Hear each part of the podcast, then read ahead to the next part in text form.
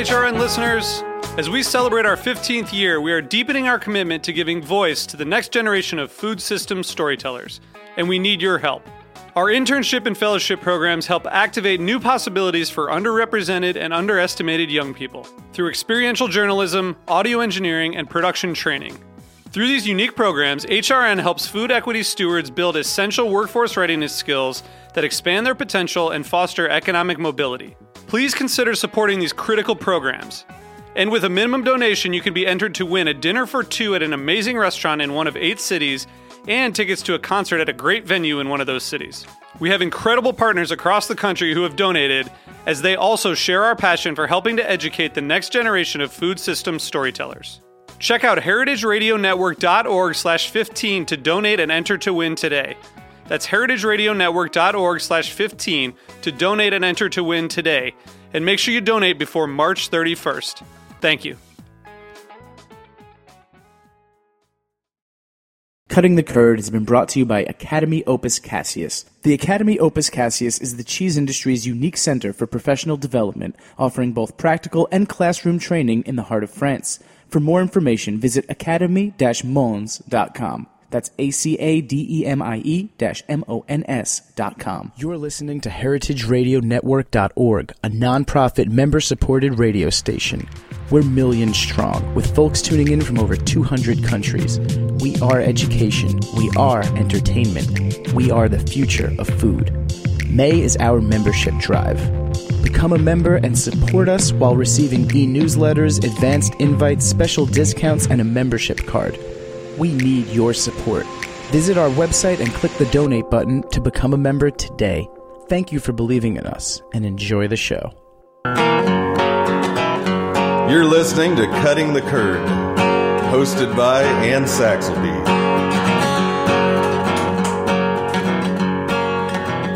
You're listening to Cutting the Curd, hosted by Ann Saxelby.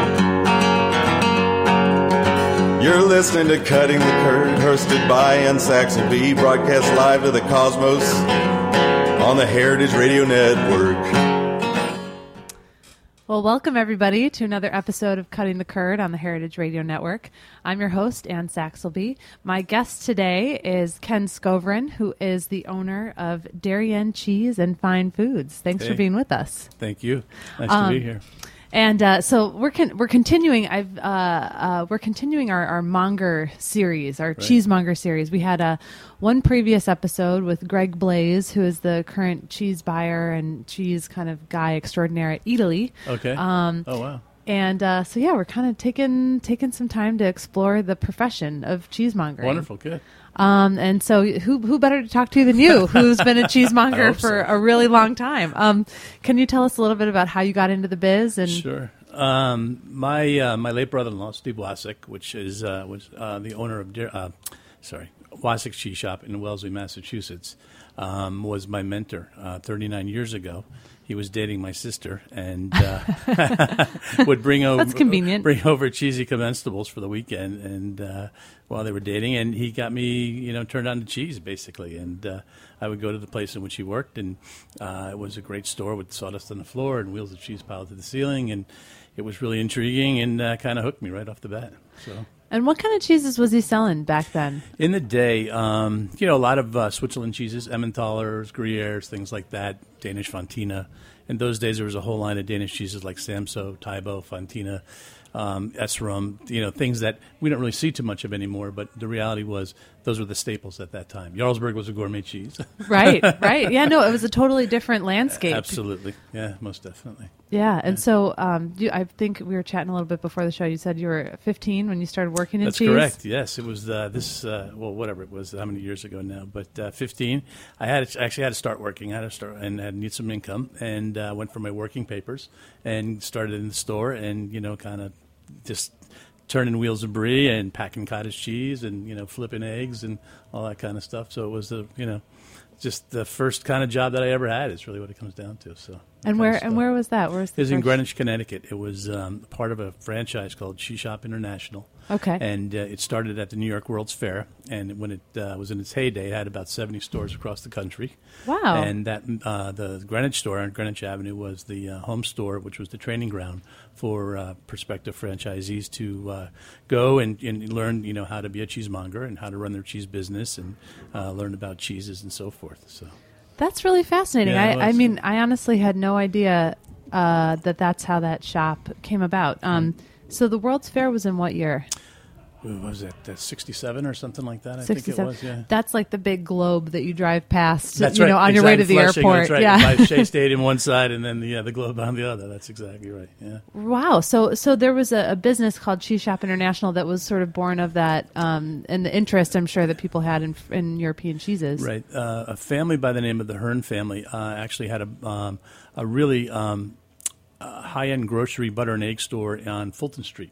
Uh, in New York, and Ah. uh, it was a, it was the store dated back to the 1800s actually, And, that was were- Fulton Street in Manhattan Yes, or Brooklyn? Okay. uh, in Manhattan, I believe. And um, so one of the uh, so the one of the grandsons started you know this idea of you know a cheese shop, and they started it in Greenwich. It started on the Post Road, um, and then the New York uh, uh, World's Fair happened, and then there was much more exposure, much more cheese came into the uh, country at that time because of the World's Fair, and they were showing cheeses there from all various countries, and um, they saw this opportunity to expand the marketplace, and so they were import distributors as well as retailers. And uh, then they decided that this idea of the franchise would be a great, you know, business kind of model. Uh, they were the first cheese shops really in the country, if you will. That's amazing. Yeah, it's pretty cool. I mean, well, I, that's why I do this show. You just totally taught me something that I Cool. had no idea about. I feel like that's part of America's cheese lineage, you know. Absolutely, Very was. important part of it. Yeah. And so, where were the stores located? 70 stores. We had stores throughout the they had stores throughout the country. You know, they're going to be in areas which are a little bit more affluent. You know, there was the Beverly Hills Cheese Shop, which is a very famous cheese shop still. Um, and that, was originally one of these shops? The one of the franchises, Oh, absolutely. Yeah. cool. Uh-huh. Cheese Shop at Concord, of Massachusetts. You know, they're a big Northeast uh, group of stores. Uh, big West Coast, uh, down in Florida a bit.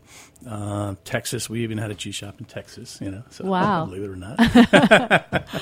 so, yeah, so it was, uh, you know, and then it was the heyday. That was when there that was flush, you know, and then and and the thing about it was, you know. The, the thing about the cheese industry, and it kind of took a dip for a while because the people that bought those stores, you know, they got a little older. They either closed the store, or they tried to sell it, and, and it kind of ran down or whatever. And so then they, uh, some a lot of them went out of business, and then there was like a big kind of uh, a glut of not a lot of cheese stores, you know, for a period of time there. And uh, you know, uh, and now look at what has, what's happening. I mean, it's, it's kind of interesting how It's many kind of rebounding. stores exactly. right. Yeah, yeah, I mean, in New York City alone, I mean, I don't know if you see the same thing in Connecticut, but you know, I, I think you know now compared with ten years ago, there's probably triple the amount of cheese shops in New York City. Yeah, for sure. Yeah. and good stores too. You know, that's that's the great part. You know. Yeah. Yeah.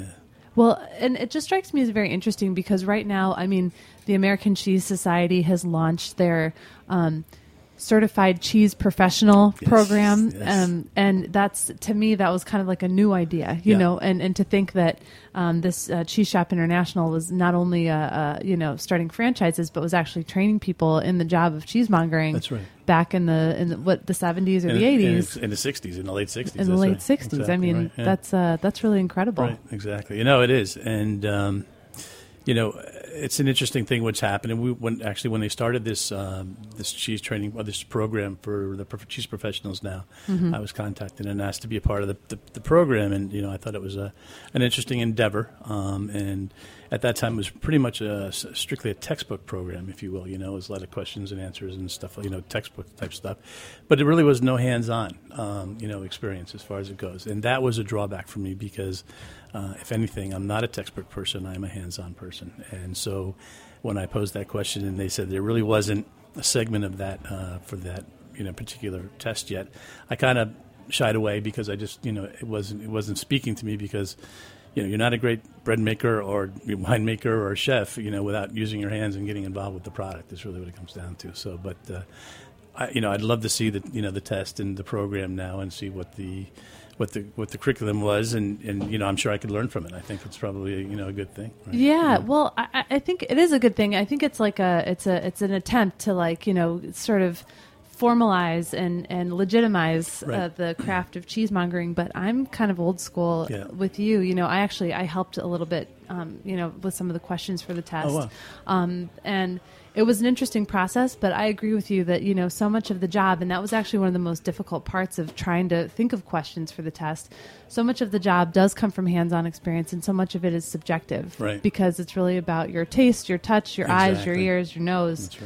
Right. I guess not so much your ears. If your cheese is making noise, that's trouble. Yeah. that's No bad. Yeah. Anyways, we'll leave that there. but um, I feel like that's just a, you know, you've hit the nail on the head. And I feel like that, to me, that's one of the biggest beauties of cheesemongering is it's a humble job. You know, Absolutely, you really yeah. have to just handle Chop the that wood product. and carry the water. You know, it's kind of what it's all about. You know, and uh, yeah, I think that's what separates the good cheesemongers from the bad ones. Is really what it comes down to. You got to be willing to love the product. You got to love the product, and then you got to be willing to um, do the work because it's a lot of hard work. You know, when we would train franchisees, you know, they they, they were all starry eyed when they came in. It's like, oh wow, we're gonna have a cheese shop. This is so glamorous. We're gonna eat cheese and drink wine and have a blast. And then they're in it for a couple of months, and they're like, wow, this is work. It's like, yeah, no kidding. so uh, you know, it separates the uh, you know whatever. The, the rind from the paste, Exactly. as it were. No. That's exactly it. So yeah. Uh, that's really interesting. Well, yeah, and it's like welcome to the world of retail. Yeah, you know, that's it. It's not. it's a grind a bit, you know. Kind it's not thing. easy. That's not easy. That's for sure. But Yeah. it's awesome. You know, I'm still doing it after 39 years, so I still dig it. you know. I, exactly. Well, and so I feel like I don't know. What do you think about? I mean, so somebody like you, you could truly call yourself an expert. I feel after 39 years in the business. I mean, I'm the ultimate enthusiast. Experts are finite. I'm, I'm infinite. okay, there you go. There you go. I like that. I like that a lot. But I think that you know a lot of um, the f- you know I feel like in the food industry in general in the in in the United States, you know, we've Right. got the Food Network, we've got Top Chef, we've got all this stuff, and it's all kind of like based on this brash, like getting in there and knowing your stuff and flaunting your you know your Right. know-how. Right. You know, maybe sometimes sometimes there is just genuine, you know, there are genuine prodigies who have this talent and it's just kind of inherent in them. But I feel like most of us kind of just have to work at it. And I feel like what your your experience in the cheese biz is maybe a little bit similar to how people would start in Europe, you know, where you mm. really work and learn the profession. Absolutely. Yeah, we, you know, a genuine apprentice. You know, I didn't get on the counter for a full year. You know, is really what it comes down to. There was a lot of behind the scenes work. You have to really learn how to work with the product, how to understand the product, you know, how to cut it properly, how to present it to the customer. Uh, when the truck's unloaded in the back door, how to look at this order and say, you know, this is good cheese from bad cheese, and you know, so there's a lot that goes behind it, and then you got to get your uh, your lingo down, you know, kind of things. Oh yeah, we can talk more about that later. Yeah, I feel like you've got some good some good vocab. I feel I it, that's a whole other. Well, maybe we can just get into it now. I mean, that's a whole other art form. I feel like you know, not too long ago in the New York Times, they had that little write up in the dining section about Right. cheese descriptions, Mm-hmm. and um, I thought you know I thought it was a nice article because it you know it's something that I definitely put a lot of focus on in my shop, and I feel like when whether it's actually on a sign or whether you're describing it Right. your cheese to a customer, it's really important the words that you Sure, absolutely. choose. I think it comes from within, right? I mean, it's you know, I think people that are generally successful in this industry and, and that you know are doing this because it's it's an unusual line of work, uh, are very have a passion about cheese. I think that in, in their heart and their soul they generally feel it and they really love it, and so a lot of it just kind of pours out, if you will. You know, with me, it's it's a lot of it's a lot of talk, you know, kind of thing. I'm a, I'm a big. Uh, BS artist, but but no, but it and you know, so I enjoyed it, and, and it's engaging. I like engaging the customer. I like turning them on to something new. It's fun, uh, and, you know, and, and they get a kick out of it, and and it's what makes them come back to our store as well. You know, it's part of the, it's all part of the program, and then signage as well. I use the signage on the outside of the store a lot to get them in the door. You know, because we're in a shopping center, there's lots of traffic walking around. So um, you know, get them, get rope them in, get them in the store, and then start talking to them, and mainly start sampling cheese to them. Is really what it comes down to. You know, that's That's, that's the Absolutely. key. You know, in the old day when people would walk into a cheese store, um, they would come in and they would look at us and they'd look at the big pile of cheese and they go, "Oh my god!" and they turn around and start looking at the crackers because it was like, you know, I know those. You Yeah. know, I can deal with that. I can read that box. exactly. so you know, the first thing we would do is we get the, that old cheese plane out and we'd take a slice of a piece of cheese. We'd always have one ready and whip the slice out on them. and Say, "Hey, how's it going? Have a taste today." So that was the icebreaker, you know, kind of thing. And once they taste, then all of a sudden a different part of the brain starts to work, and they're tasting, and their taste buds are going. And it's like, oh wow, that's good. You know, that tastes like this, or it tastes like that, and so you engage them, and so you start sampling on a bunch of things, kind of thing, and that's how the whole thing kind of evolves. But it's really, it is all based around taste, right? I mean, you know, it's kind of getting them, engaging them, and then sharing the, sharing it with them and letting them taste it, enjoy it, and Exactly. kind of have a vocabulary about it. Yeah, Yeah. yeah, definitely. Yeah. Um, well, so tell us about your shop. I mean, I've I've been there once, Right. I, which is, and it took me way too long to get there. Um, but it's a very beautiful shop. So if you, you. could like give people a you know mental picture of what your shop is like, I- that'd be great. Sure. And Um, actually, can you tell us so the name Darien Cheese So and Darien Fine Foods? Darien Cheese and fine foods. Yeah. And um, yeah, about the location Sure. and then the we're shop itself. in Darien, Connecticut, and we're in a uh, place called Goodwife Shopping Plaza. Um, the Stepford Wives were filmed there. I don't know what that means, but in any case, um, it's yeah, it's a you know it's a Fairfield County town, and it's so it's an affluent community, and certainly you know uh, those were the areas that were originally targeted for cheese stores because you know people were making you know decent money and they can afford specialty cheese. and they probably had been to Europe and, it tasted well, things like that. and- exactly right. They were more open to their educated, you know, crowd, and they were more open to these experiences, if you will. So, um, yeah, you know, the kind of the the original footprint of the cheese shops when you know from the first stores, they were you know uh, warm uh, environments. They were a lot of wood.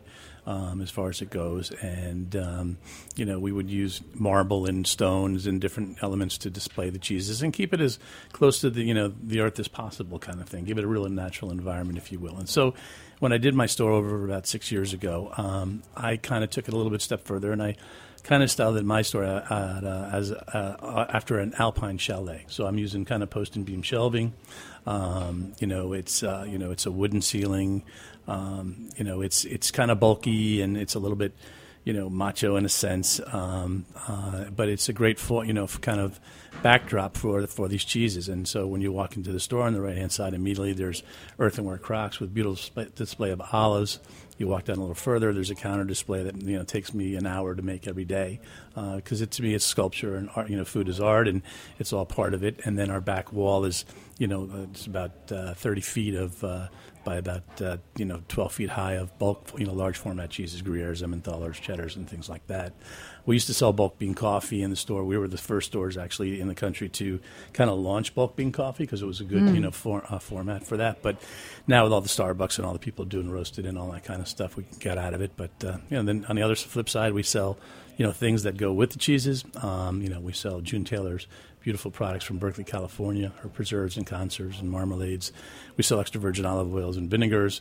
And the whole philosophy and the idea about the products that we carry with cheeses or the shelf items are as close to as close to the earth as possible, not manipulated, um, not trend, but you know tradition, uh, authentic, and, and you know uh, real real taste experiences, because you know we feel that that's you know the kind of the, what those are the bones of our industry, if you will, and we want to you know support those and preserve those and give people an authentic experience. Yeah, and when you taste a cheese that tastes like that, it really that's like that's what makes you know it click for a lot of people. Exactly. I know that's what made it click for me. You know, right, I was yeah. just kind of like, wait a second. Yeah, exactly. Yeah, um, raw milk. Yeah, it's like, Yeah, it's like traditionally made. little exactly. little drug. You Yeah, know, oh, you're like, wait a second, I haven't had that before. Exactly. Yeah. for sure. Yeah, it was the same for me.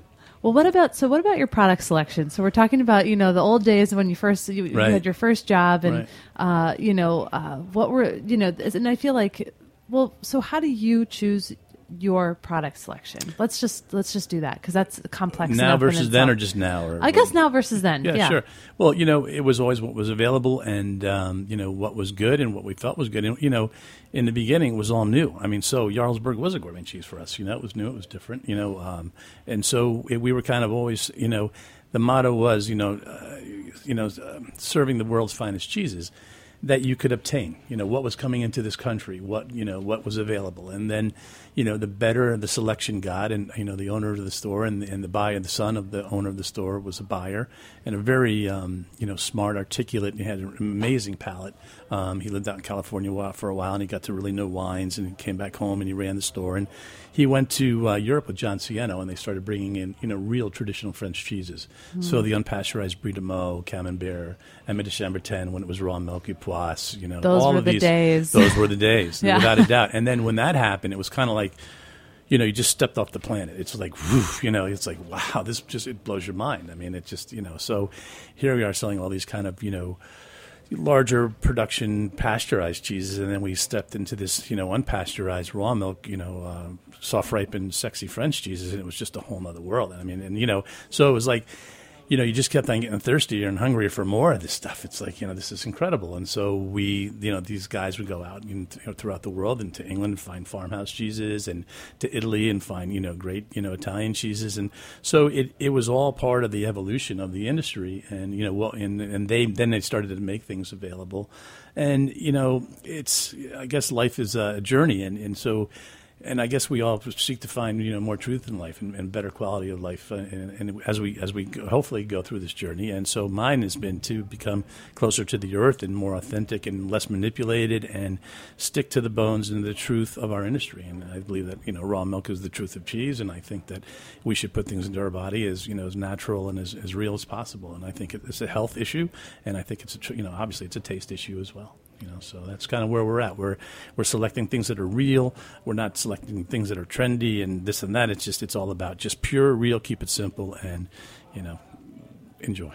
Yeah, yeah. absolutely. I couldn't agree more. Mm. I couldn't agree more. And so I feel like so we were talking. I feel like I'm cheating because we got to talk a little bit before the show, but we were just talking a little bit about the balance between European and American, mm-hmm. and how some of that is um, starting to shift. Because you were saying now some of those European cheeses are actually quite difficult to get. Absolutely. If you're looking for authenticity, oh, yeah. Yeah, you know, well, yeah, definitely. I mean, you can't get soft, real, real soft ripened, you know, imported cheeses that are made from raw milk anymore. If There's, you know, they have to be a certain age, 60 days, and if they have a certain moisture value to them, they're just they're not allowed in the country. I mean, we worked, I worked very hard to keep Reblochon in this country for a long period of time, and the Food and Drug finally said, look, you know, you you can't bring this in anymore. You know, it's. Uh, you know, so you know, so those cheeses were losing them. You know, we'd lost them, and then I taste one in your store today. That's raw milk. It's made in Tennessee, and it just blew my mind. It was just, you know, it was it was really, you know, Reblochon, you know, made in the U.S. and it was, it wasn't a good version. It was an awesome version. You know, so I was I was, you know, it was a, an amazing experience for me because that was